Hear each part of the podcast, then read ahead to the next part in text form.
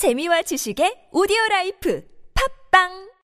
코로나가 증상이 없어도 전파된다잖아. 내가 지금 멀쩡해 보여도 걸렸을 수 있다는 거지. 그래서 서울시가 조용한 전파를 미리미리 막으려고 선제 검사라는 걸 시작한대. 증상이 없어도 내가 코로나에 걸렸나? 의심되면 서울시립병원 여덟 곳에서 검사밖에 해주는 거지. 그것도 무료로. 한 발 앞서서 차단하는 거 괜찮지? 서울시 홈페이지에서 매주 월요일 선착순 신청이래. 다중이용시설 갈 때 큐알코드 찍는 것도 꼭 알아둬. 서울시의 백신은 변함없이 시민 여러분입니다. 이 캠페인은 서울특별시와 함께합니다. 인생을 보고 세상을 보라. 롯데카드 무브컬처 라이프 사진전. 역사에 각인된 기념비적인 순간, 거대한 존재에 맞선 인류의 도전, 어두운 시대를 밝혀낸 이십 세기의 영웅들. 삶과 역사가 만난 그곳 라이프. 생명이란 이름에 담긴 구백만 장의 역사. 롯데카드 무브컬처 라이프 사진장. 예술의 전당. 텍스토머 정품을 꼭 확인하세요. 우리 집 방충망 바꿨어요.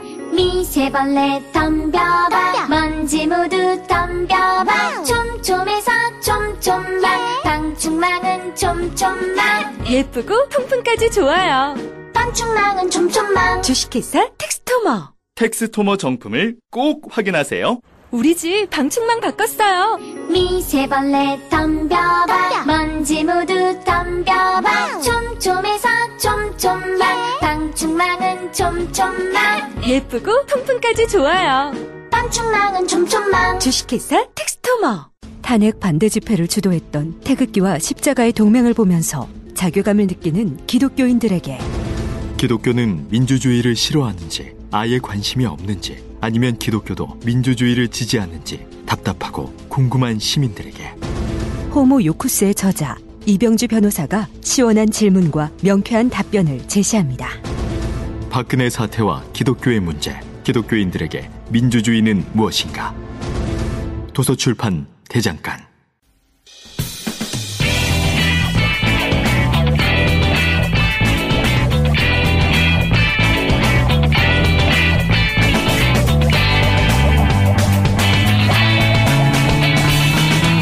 김어준의 뉴스공장.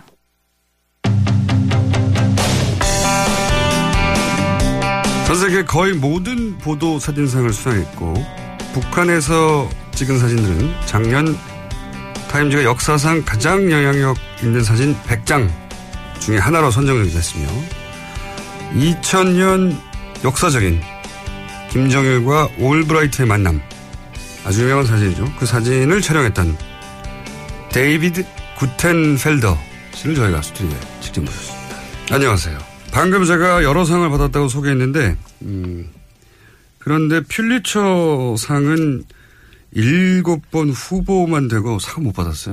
It's very elusive and 참 my mother is 타기가 힘든 상이더라고요. 저희 어머니도 저한테 똑같은 질문을 하셨습니다.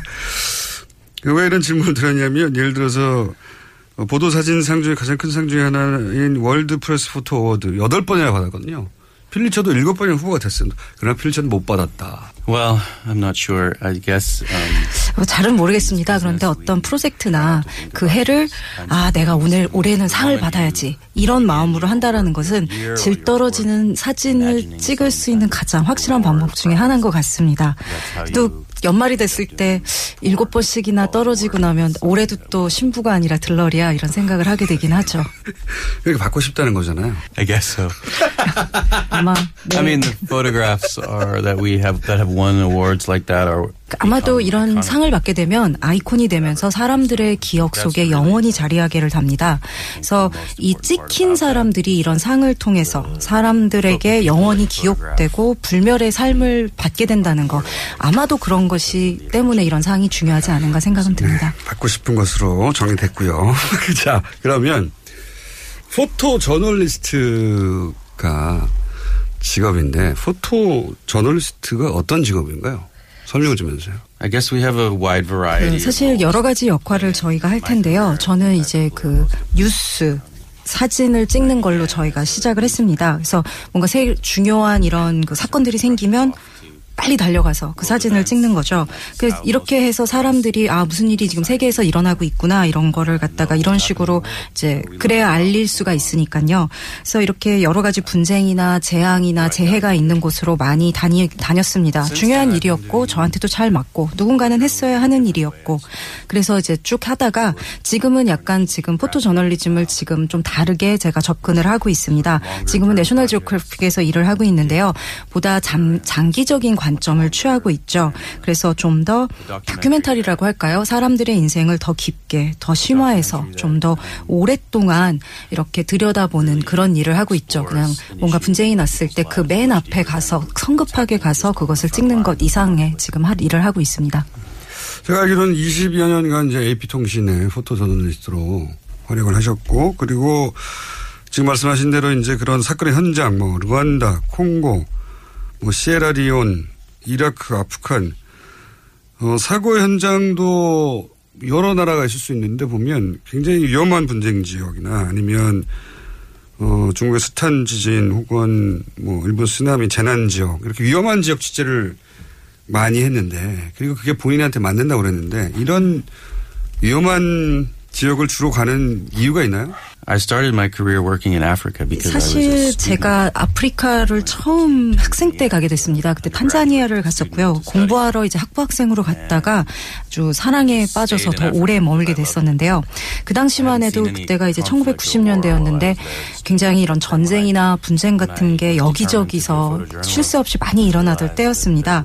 이제 그러다 보니까 아 내가 그러다가 내가 사진사가 되고 싶다라는 생각을 했고 뉴스 사진사로서 이게 되게 내가 할 수 있는 가장 중요한 일이다라는 생각을 하게 됐죠. 그래서 제가 진짜 사랑하고 관심이 있던 건 아프리카 대륙이라는 지리적인 지역이었지만 그렇게 하다 보니까 제가 이제 그 에이피에서 한밤중에 걸어가서 야 여기 뭐 생겼는데 갈 수 있겠냐 하면은 가는 그렇게 해서 그런 전화를 받는 그런 사람이 된 겁니다. 그래서 제가 지금 젊은 그 뉴스 사진사들한테 말한다라는 게 말을 자주 하는 게요.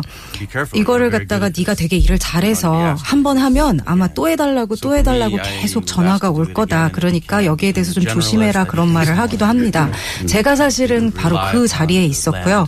그렇게 계속 부탁을 받고 아무도 안 가는 굉장히 위험한 지역에 가라 그러면 잘 가고 갔다가 사진을 갖고 또 잘 살아 들어오고 그러다 보니까 이것이 제 천직이 됐고 제 삶의 목적이 됐고 사람들이 안 가는데 기꺼이 들어가서 그래서 거기에 있는 사람들의 현실과 뉴스를 갖고 오는 그런 일을 쭉 하다 보니까 이렇게 됐습니다. 그래서 저는 그러다 보니까 아 이게 굉장히 중요한 일이구나 그런 생각을 가지고 계속하게 된 거죠.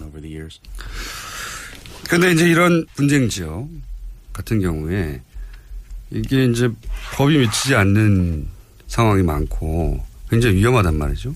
그러니까 당연히 두렵게 두려움을 느낄 거고 근데 이 두려움은 어떻게 극복하는지 그리고 그렇게 두려웠던 지역에 또다시 들어가는 이유는 뭔지 다시는 여기 오지 말아야지 한 결심한 후에 다시 들어간 적은 없는지 그럴 때 그 이유가 뭐냐 두려움을 어떻게 극복하냐 왜 계속하냐 It's true that every time you go and you have a 물론 갈 때마다 굉장히 공포스러운 경험을 하게 되고 다시는 안 간다라고 맹세를 그 순간은 하게 됩니다. 그런데 또 갈 때마다 거기서 내가 발견하는 이야기, 사회 그리고 또 사람들의 인생에 대해서 좀 더 깊이 연결되고 아 내가 여기에 책임이 있구나라는 느낌을 더 받게 됩니다. 그래서 어떻게 보면 양쪽 방향으로 다 이렇게 갈등을 느끼게 되는 건데요. 아마 그 좋은 예가 아프가니스탄이 아닐까 합니다. 그러니까 이제 그 구일일 사태 이후 직후에 이천일 년에 제가 아프가니스탄 스탄을 이제 처음 갔었는데 또 가고 또 가고 하다 보니까 거기서 십 년을 제가 보내게 됐습니다. 말은 정말 공포스러운 그런 감 이제 경험도 많이 했지만요. 또 돌아갈 때마다 아 내가 지금 이 얘기를 반드시 전달해야 하겠다는 그 나 자신의 결심도 또 더 많아지게 되었습니다. 그래서 이런 또 이제 위험이나 공포를 닥쳤을 때 뭐 이제 어떡하지 이런 상황이 왔을 때 사실 잊어버리기 되게 어렵죠. 그렇지만 또 동시에 약간 이제 얼굴이 또 두꺼워지게 된다고 할까요? 그리고 이런 것에 대해서 대처하는 나름의 기술, 이런 데서 살아남는 생존 기술도 생기게 되기는 합니다. 근데 이런 것들이 반드시 일상으로 돌아왔을 때 유용한 기술은 아닙니다. 사실은 이게 대가고 이런 데 더 적응, 잘 적응하게 될수록 오히려 일상으로 돌아왔을 때는 그 삶에 다시 더 적응을 못하게 되는 그런 요인으로 작용할 수도 있습니다.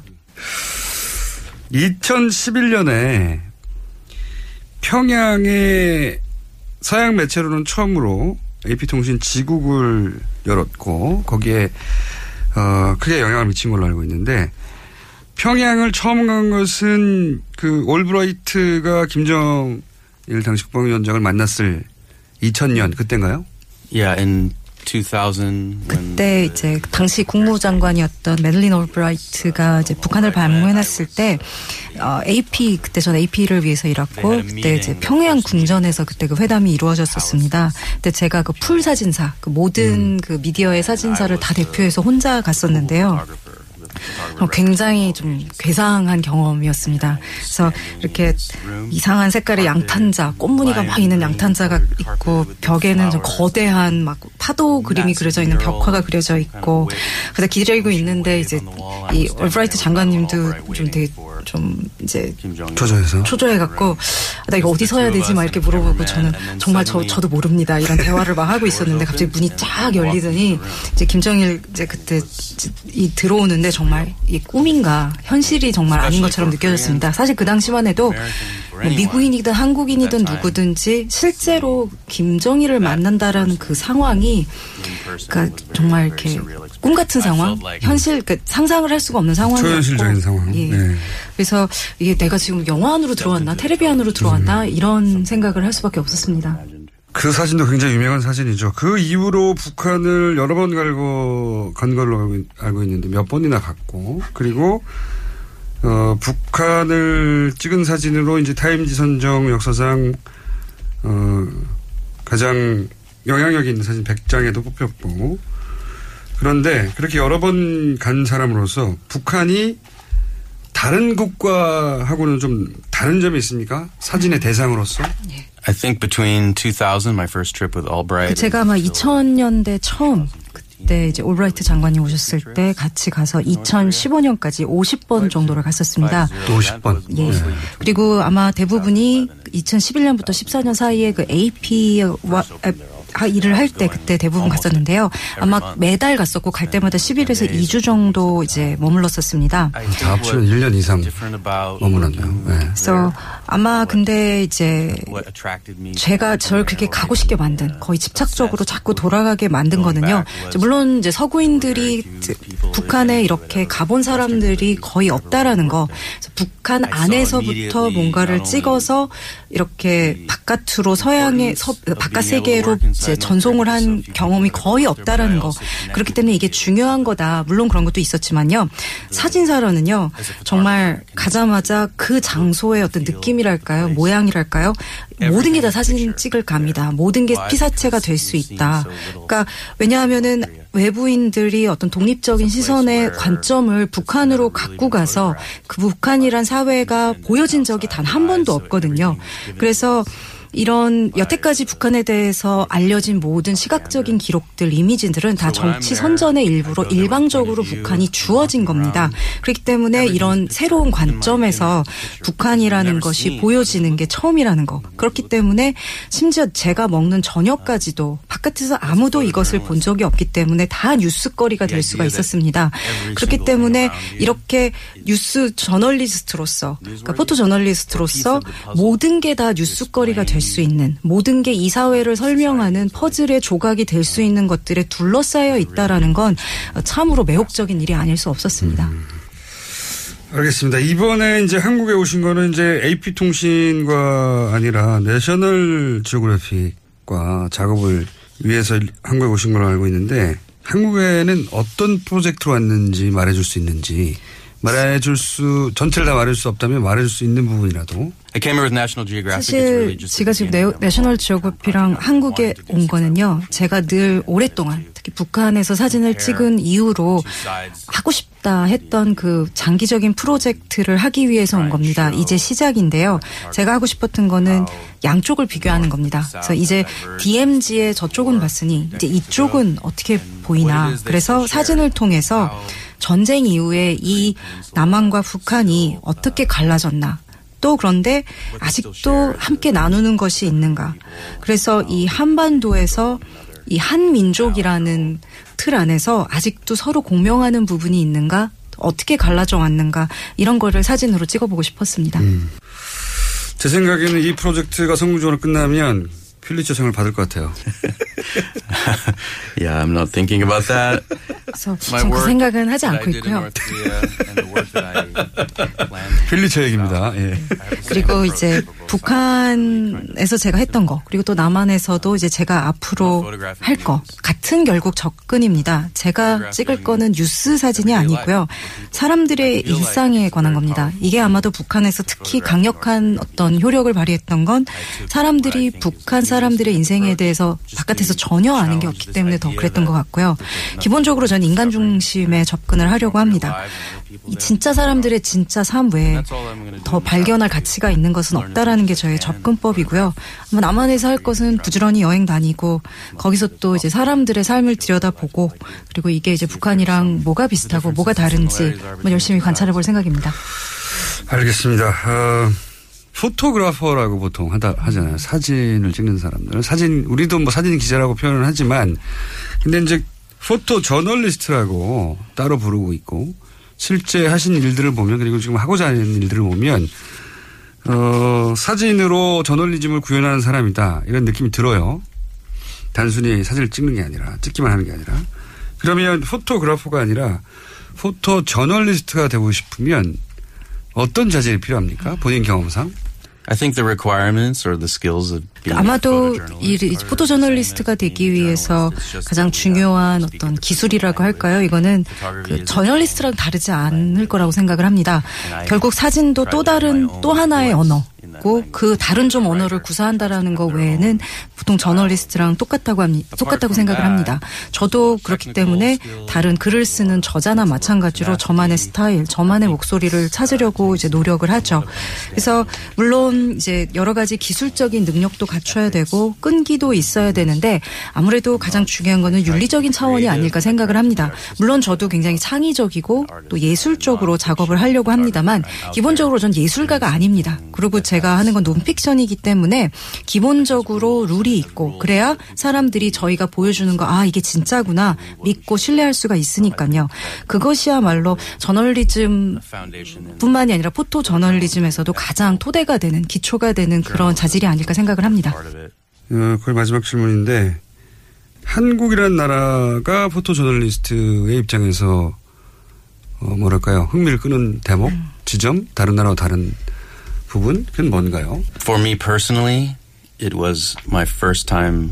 사실 제 개인적으로는요. 제가 이천 년대 북한만 간 건이 아니라, 가시, 아니라 남한 서울도 왔었습니다. 그때 이제 이산가족 상봉으로 오십 년 만에 그 가족들이 처음 만나는 그 장면을 보게 됐었는데요. 사실 그때만 해도 한반도에 대해서 거의 잘 아는 것도 없었고 그런 상황이었는데 이렇게 그 오십 년 만에 가족들이 처음 모였다가 삼 일이 지나고 나서 다시 또 찢겨지는 이런 장면을 본다라는 거는 굉장히 특별한 경험이었습니다. 근데 제가 본 게 이 팔십 노문 노모가 이 눈이 잘 안 보여서 이제 오십 년 만에 처음 본 아들의 얼굴을 기억하려고 이렇게 서, 손으로 더듬는 그 장면을 봤었는데요. 그 장면을 보고 또 이제 북한에 갈 기회가 생기고 이렇게 되면서 이 포토 저널리스트로서 이 스토리에 대해서 내가 뭔가를 계속 따라가고 뭔가를 해야 되겠다라는 그런 집착이 사실은 생기게 됐었습니다. 이 사실 한반도라는 데가 굉장히 독특한 역사와 문화를 가진 데인데 아마도 이렇게 얘기해도 아마 무리는 아닐 거란 생각이 듭니다. 여태까지 세계가 여기에 한반도에 등을 돌리고 대부분 무시를 해왔다라는 게 맞을 겁니다. 아마도 이제 누군가가 외부에서 이것을 보고 관심을 가지고 할 때가 왔고 그것이 중요한 일이 아닐까. 그리고 책임이 이제 처음은 우연이었지만 저한테 왔고 그러다 보니까 제가 여기에 좀 집착을 하게 된 것 같습니다. 자, 어, 잘 들었고요. 어, 오늘은 음, 아직은 이 프로젝트가 준비 단계니까 이 프로젝트의 성공을 빌고 음. 그리고 프로젝트가 진행되어 가면서 또 기회가 되면 저희 스튜디오에 모셔서 어떻게 되어가고 있는지. 왜냐하면 이제 뉴스공장 전속이 되셨기 때문에 다른 데는 나가시면 안 되고요. 예, 큰일 나고. 자, 감사합니다. Thank you very much. 네, 지금까지 어, 세계적인 포토 저널리스트 데이비드 구텐펠더 씨였습니다. 그리고 통역에는 동시 통역사 홍희연 씨가 수고해 주셨습니다. 백 년 이상 살 수 있는 장수 어종, 캐비아를 낳는 어종으로 더욱 유명한 철갑상어. 이 철갑상어를 진액으로 만들었다는데 그 이름하야 사랑노. 오메가삼 필수 아미노산, 각종 미네랄, 콘드로이친 등 백 년 장수 철갑상어를 진액으로 한 컵에. 크, 좋다 좋아. 철갑상어 진액 사랑노, 스테미너가 콸콸콸. 검색창에 사랑노. 오빠, 우리 어디 가는 거야? 장수 가지. 와, 우리 말 타러 가는 거야? 아, 그렇게 좋아? 고민하지 말고 장수로 오세요. 온 가족이 즐기는 승마 체험과 국내 최대 규모의 말 역사 체험관 등 장수에는 정말 볼 것, 누릴 것들이 넘쳐난답니다. 말의 심장 소리를 직접 느껴보는 장수에서의 하룬 여행. 장수는 항상 가까이 있습니다. 주말 여행은 장수로. 승마 체험 예약은 공육삼 삼오공 오사팔육. 아, 또 떨어졌어. 너 또 입사시험 봤어? 아니, 차량용 핸드폰 거치대 말이야. 여러 개 사봤는데 실패의 연속이야. 떨어지고 시야 가리고 운전석에서도 뭐 알고. 뭐 좋은 거 없을까? 싼 것만 찾으니까 그렇지. 제대로 된 거 하나 사서 편리하게 쓰는 게 더 낫지. 그런 게 있어? 그럼 있지. 원, 투, 쓰리 할 때 투, 힘 세다 할 때 힘, 투, 힘. 투 힘? 두 배로 힘이 세다는 건가? 네이버 검색창에 투힘을 검색해보세요.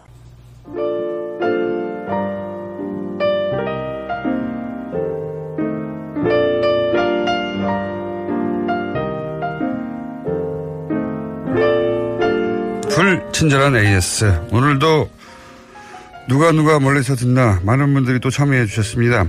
스페인 서남부 세비야 인데 어, 사십이 도를 넘는 날씨. 남편을 수입했기 때문에 시댁에 가 있다. 남편을 수입한 우리 세비야 및 카디츠라는 곳에서. 아, 카디츠 해변 도시죠. 예, 저도 가본 적 있습니다. 멀리서 참여하셨고. 칠레 푼타아레나스. 이야, 먼 곳입니다. 지구 정반대편. 어, 아, 세계 여행 중인데, 지금은 독일이네요. 예. 다음 주에는 아프리카 대륙에서 보내겠습니다. 자, 카톡에 참여하려면 한국 번호가 없는 사람들은 어떻게 하나요? 글쎄요, 그건 카톡에 보내주시기 바랍니다. 어, 장재원 의원은 최순실 재산 환수에 일단 동참을 해라. 네, 그래야지 믿어주겠다. 장재현 의원 관련한 반응도 많습니다. 음악이 뭐였냐, 예. 음악이 뭐였냐는 얘기도 있습니다. 음악은 저희가 다음 기회에 장재현 의원 나왔을 때 공개하도록 하겠습니다. 여기까지입니다.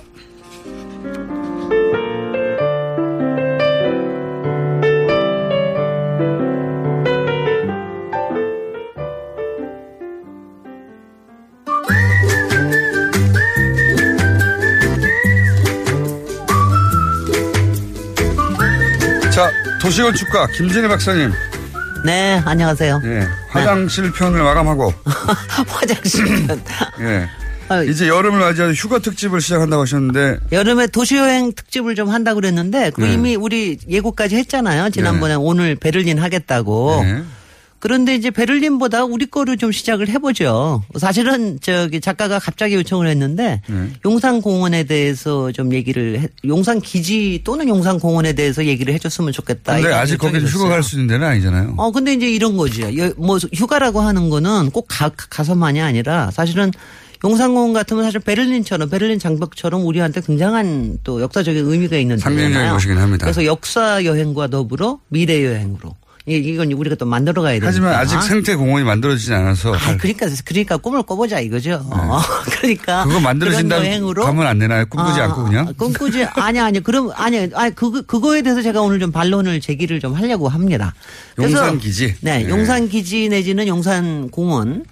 사실은 근데 이제 일반 시민들께서는 이미 이거 다 만들어진 거 아니야? 진작에 나온 얘기인데 아직도 안 됐어? 아, 다 된 거 아니야? 막 이렇게 얘기 맞습니다. 생각하실 하실, 하실 거예요. 이게 공식화된 거는 이천삼 년 노무현 참여정부 때였어요. 그때 나온 얘기니까요. 예. 노무현 대통령하고 부시 대통령하고 그때 이제 완전히 이제 협의를 해가지고서는 예. 사인까지 다 했죠. 생태공원 만들어진다는 얘기는 그때 나온 얘기인데요. 그렇습니다. 그리고 예. 이천사 년에 다, 그 다음에 국회에서 용산공원법도 만들어지고 또 평택 저 뭐 지원 특별법이라는 것도 만들어지고 그래서 뭐 이미 다 된 모양이다. 근데 뭐야 이게? 안 됐어요 아직도.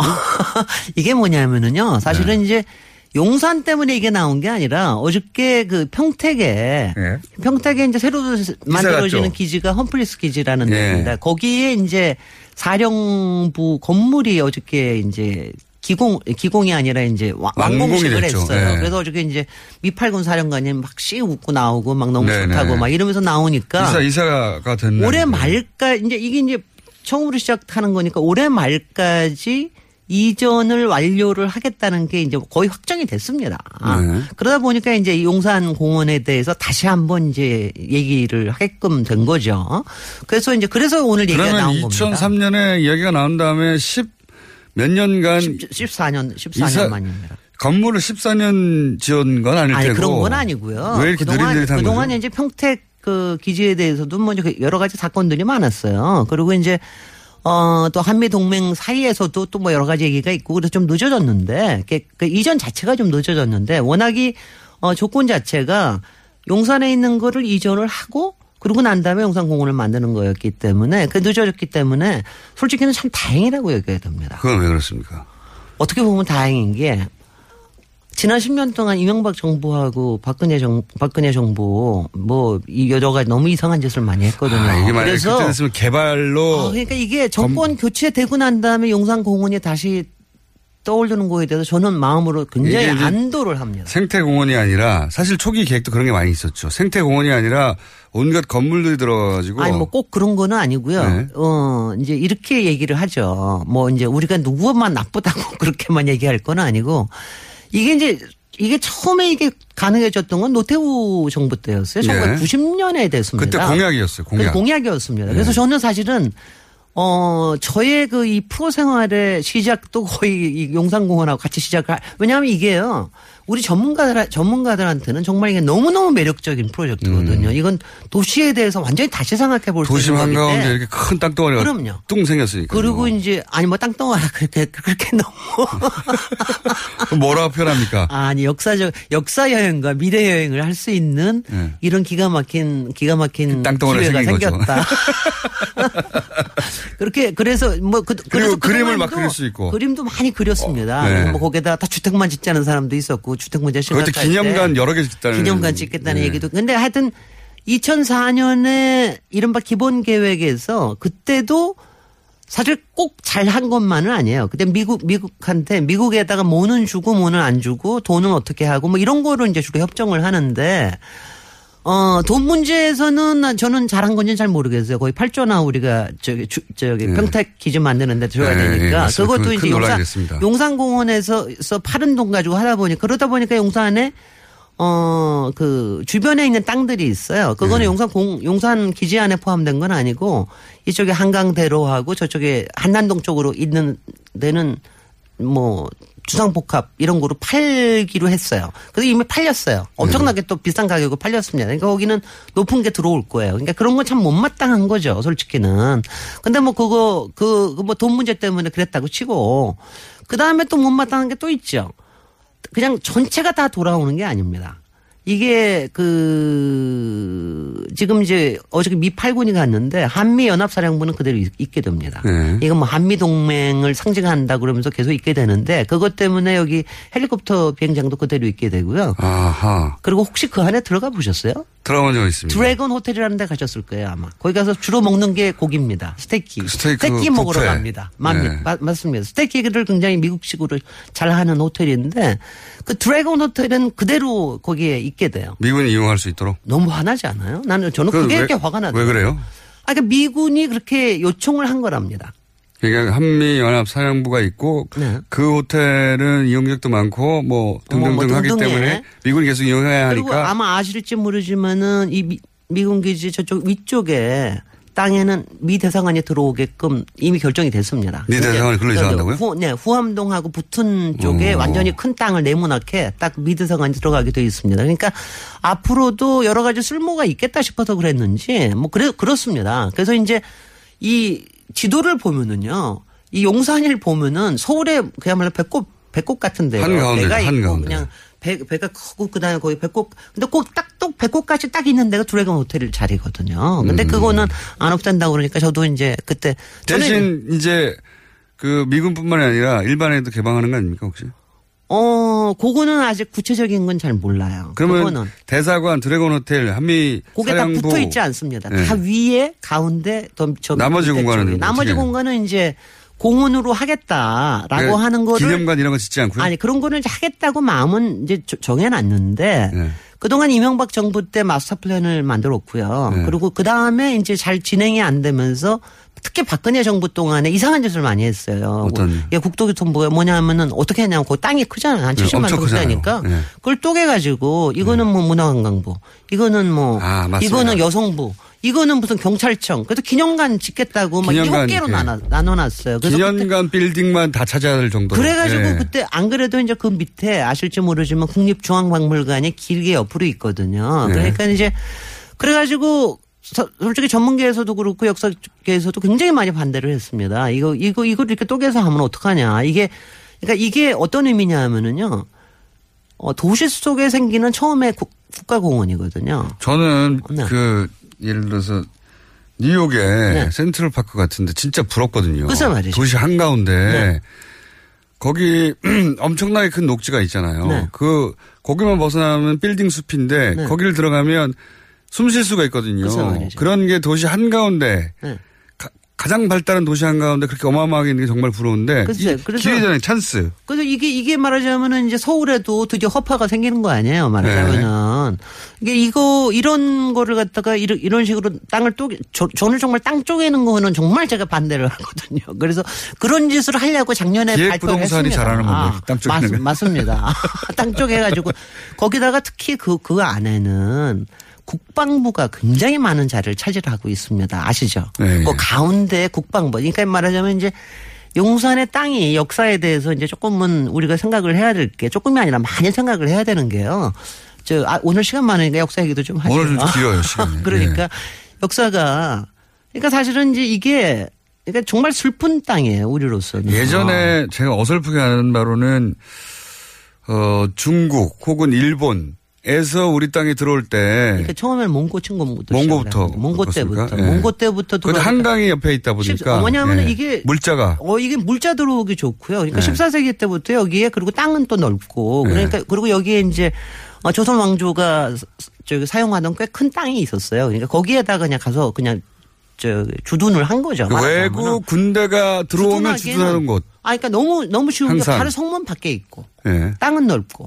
그리고 교통 편하고. 한강 바로 붙어 있어서. 그러니까는 이제 한강 네. 바로 붙어 있고 그러니까는 예전에는 여기에 한 중간 정도까지 배가 들어오기도 했습니다. 음. 그러니까는 이제 쉽게 그렇게 했던 거죠. 그래서, 그래서 이제 뭐 십사 세기에 몽고가 했죠. 네. 그 다음에는 또 임진왜란 때 또 여기, 여기에 와서 일본 애들이 주둔했죠. 네. 근데. 일제시대 때도. 일제시대 때 했죠. 그 다음 미군이 그다음에 거기 미군이 또 들어왔죠. 근데 이제 제가 하, 이런 거 보면서 제가 이제 참, 참, 정말 가슴 아픈 건 뭐냐면 이게 요 주둔하는 게 우리나라만 지, 지배하기 위해서 주둔한 게 아니었어요. 여기가 음. 일종의 병창기지였습니다. 네. 일적인 뭐야 몽골이나 이런 청나라 같은 경우에는 일본 치겠다고 여기다 병창기지 만들었고 음. 일본 애들은 여기서 태평양 전전, 전쟁하겠다 병창기지 만들었는지 미국이 뭐 했는지는 저도 잘 모르겠습니다. 뭐 하여튼간에 그렇게 미국 뭐 동부가 방어선을 태평, 태평양 한반도에 뭐, 있었으니까요. 뭐 그러니까 네. 그래서 이제 그렇 그렇다는 게 더 슬픈 거죠. 그래서 음.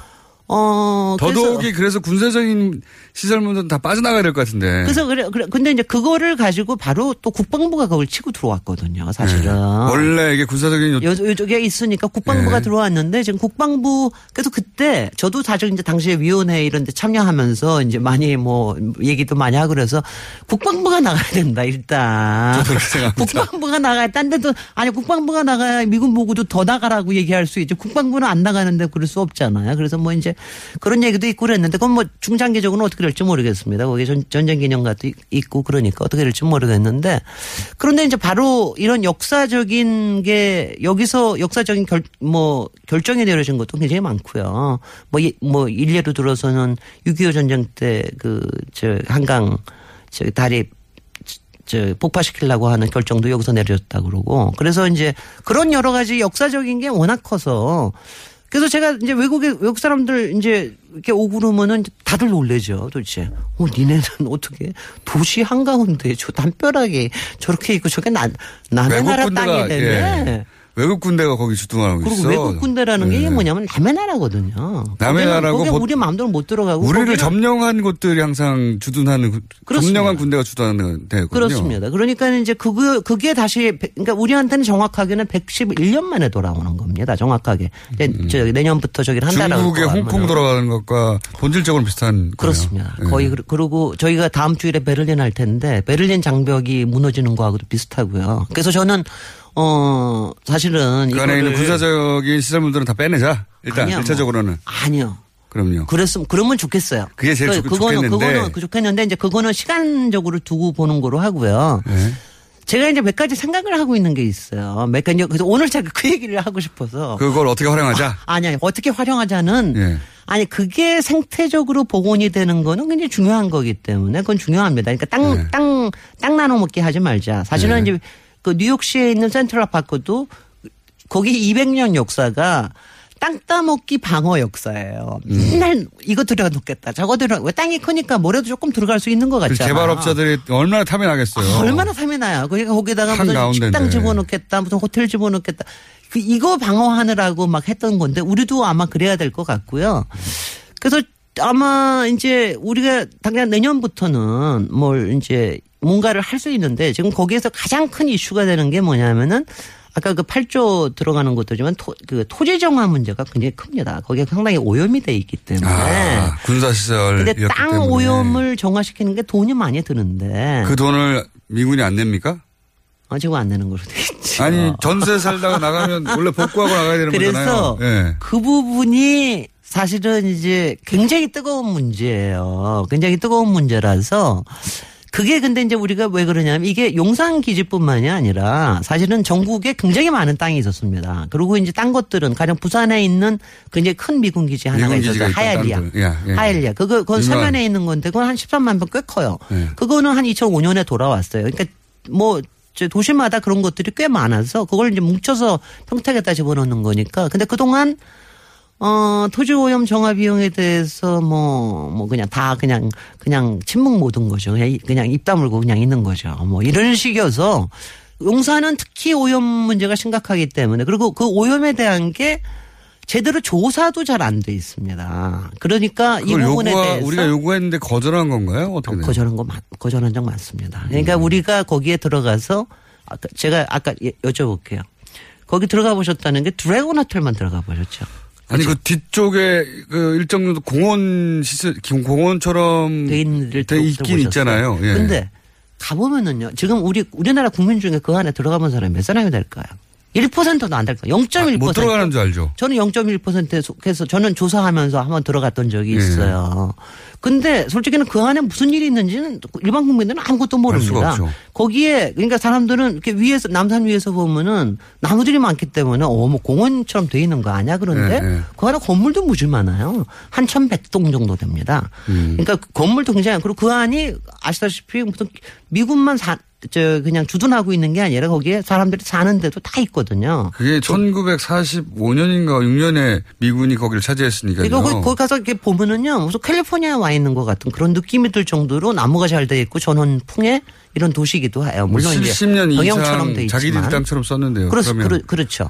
근데 이제 이거를 어떻게 해야 되느냐는 이제 일단 여기는 청와대도 관심이 있고 국토교통부도 관심이 있는데 이것도 조무부 부처는 당연히 국토교통부인데 제가 하여튼 오늘 기회를 통해서 제가 꼭 우리 시민들께는 말씀드리고 싶은 게 일단은 요점이 이제 나오네요. 이제 요점 아니 그러니까 아니 요점이 예.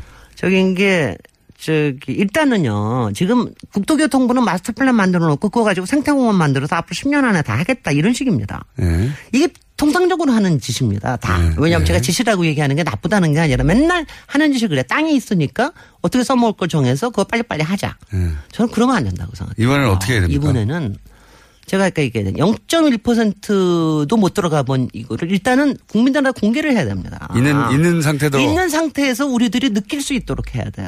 그리고 음. 그걸 갖다가 역사, 역, 그 안에 있는 역사에 대해서 지금도 물론 발굴이 돼 있는 게 있지만 역사에 대한 걸 충분하게 발굴을 해야 됩니다.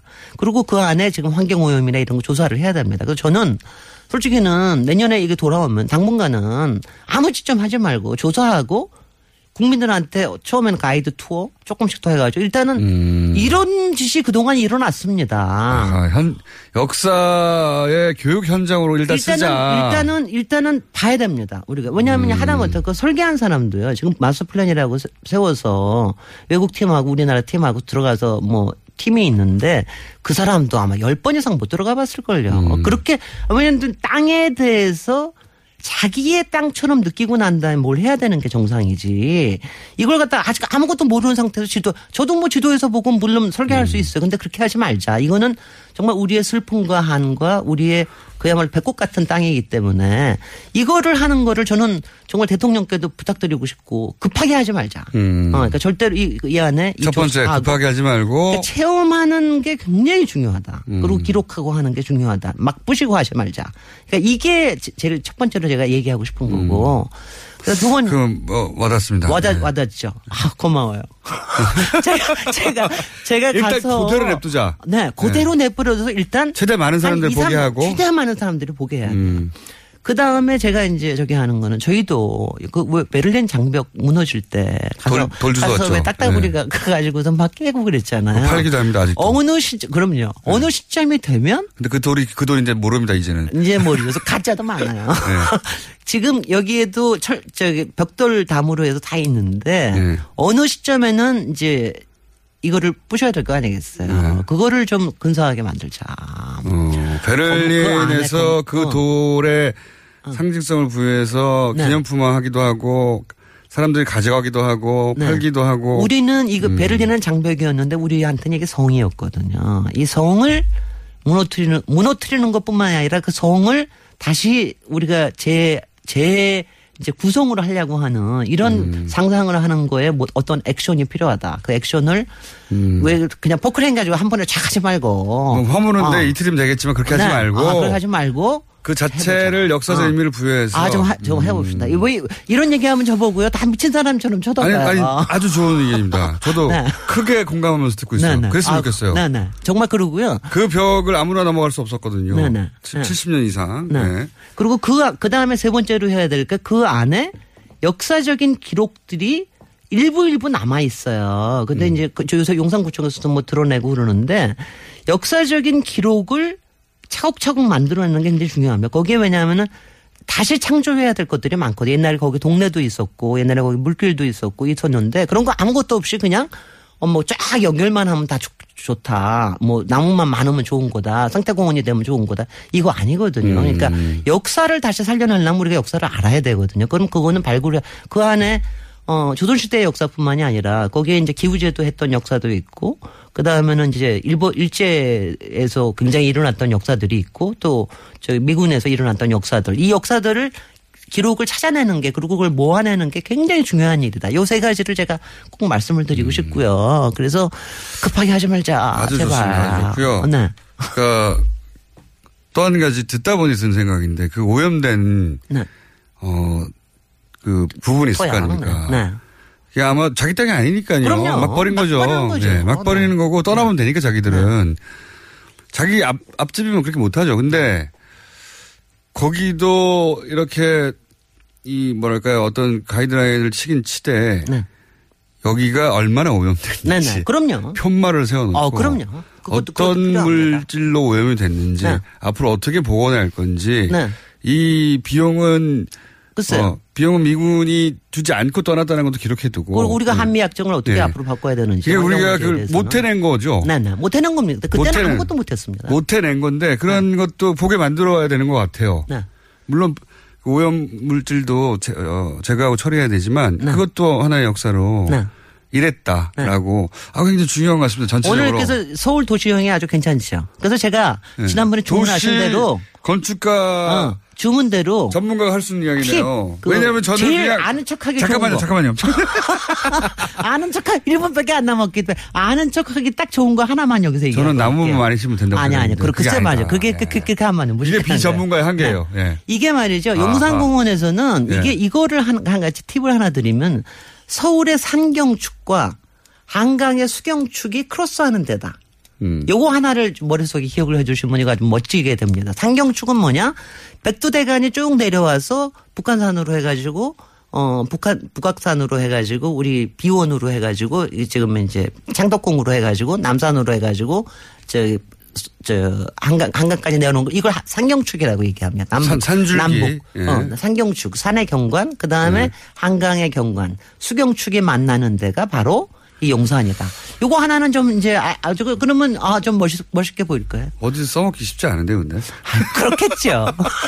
산경축과 수경축이 만나는 용산 우리의 산경이라면 산이 산세로 이루어진 경관. 경관. 경치. 네. 그리고 수경축이라면 물이, 물이 이루어지는 경치. 그러니까 동서수, 동서수경축과 남북 산경축. 그게 우리나라의 굉장히 특징이거든요. 우리나라 경관에. 네. 네. 용산이 바로 그게 만나는 바로 시점입니다. 바로 그게 가장 중요한 데입니다. 네. 하하. 네. 자, 오늘 어, 새로운 시각을 이 방, 이 코너를 통해서 처음으로 얻었어요. 어? 시간이 짧기도 했었지만 네.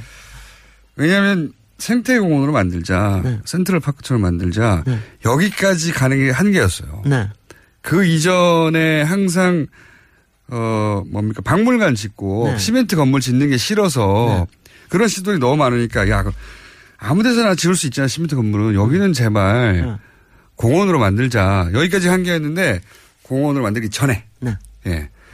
전에 우리의 역사와 그거를 체험하게 만들고 그 공간이 해체되는 과정도 하나 네. 상징화하고 역사화하고 네. 그런 다음에 충분히 의견을 수렴하고 네. 그래서 결국 생태공원을 만든다 하더라도, 네. 하더라도 이게 십 년 동안 만들 이유가 없습니다. 앞으로 이게 백십일 년 만에 돌아오는 건데 앞으로 삼십 년 걸리는데 무슨 상관이 있습니까? 우리랑 음. 같이 호흡을 할 땅인데. 그래서 다시는 여기가 외국 군대에 주둔지도 되지 말아야 하고 네. 그렇죠? 아주 좋은 시간이었고요. 그럼 산, 산경축 수경축. 수경축은 못 외울 것 같습니다. 김진애 박사님이었습니다. 감사합니다. 감사합니다. 김어준이었습니다. 내일 뵙겠습니다. 안녕.